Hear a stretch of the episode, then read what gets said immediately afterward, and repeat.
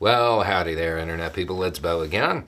So, today we are going to talk about a Republican presidential hopeful who is uh, attempting to block former President Trump from uh, running for president.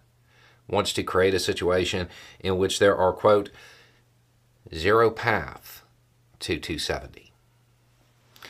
So, there has been a lot of talk about using uh, the 14th Amendment to prohibit the former president from running. GOP presidential hopeful John Anthony Castro is attempting to uh, make that a reality and appears to be filing suit in Idaho, Kansas, Montana, North Carolina, Oklahoma, Utah, West Virginia, and Wyoming, if I'm not mistaken, already has uh, suits filed in New Hampshire and Florida. Um, these are red states for the most part. I mean, North Carolina is kind of contested um, as far as the new batch of uh, ones that he's putting out. If Trump had issues being on the ballot in Idaho, Kansas, Montana, Oklahoma, these places, or was ruled to be disqualified from running, um, it would make it really, really hard for him to get the number of electoral votes necessary to uh, to win. The interesting part about this is that it is coming from within the Republican Party. The call is coming from within the House. Um, it appears that John Anthony Castro wants to turn the former president's dream of a return to the White House into a nightmare, at least a legal one. Because all of this is going to have to be litigated. It's going to draw more resources from his world, from his team, his circle. Um, obviously, the state level Republican Party will pick this up in some places, but all of this is just going to create more negative press for the former president.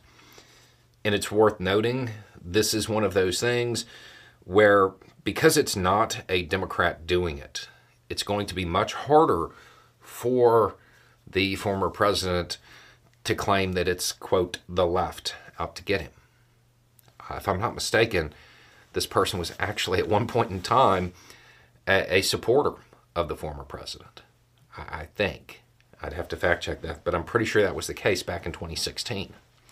Um, and somewhere along the lines, my guess is sometime around January 6th, uh, the view of the former president changed.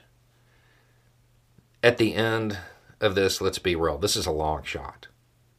It is a long shot, but it's another sign of a growing movement within the Republican Party to move on from Trump, to de Trumpify the Republican Party.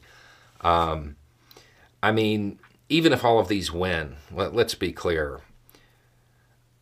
I'm willing to bet that even as closely as people who uh, watch this channel follow politics, willing to bet that maybe only one in three had, had even heard his name, John Anthony Castro, or knew that he was uh, attempt to get to get the nomination. He's a long shot. This isn't really, I don't think, that he's viewing this as a path for him to win. This seems like another uh, Chris Christie style move where I don't really care if I win, I just want to make sure you don't. Um, so we'll see this play out. Undoubtedly, it's going to, for the most part, be a show because legally speaking, I think in most places, since he wasn't charged under insurrection, these types of charges haven't even been leveled against him, much less convicted.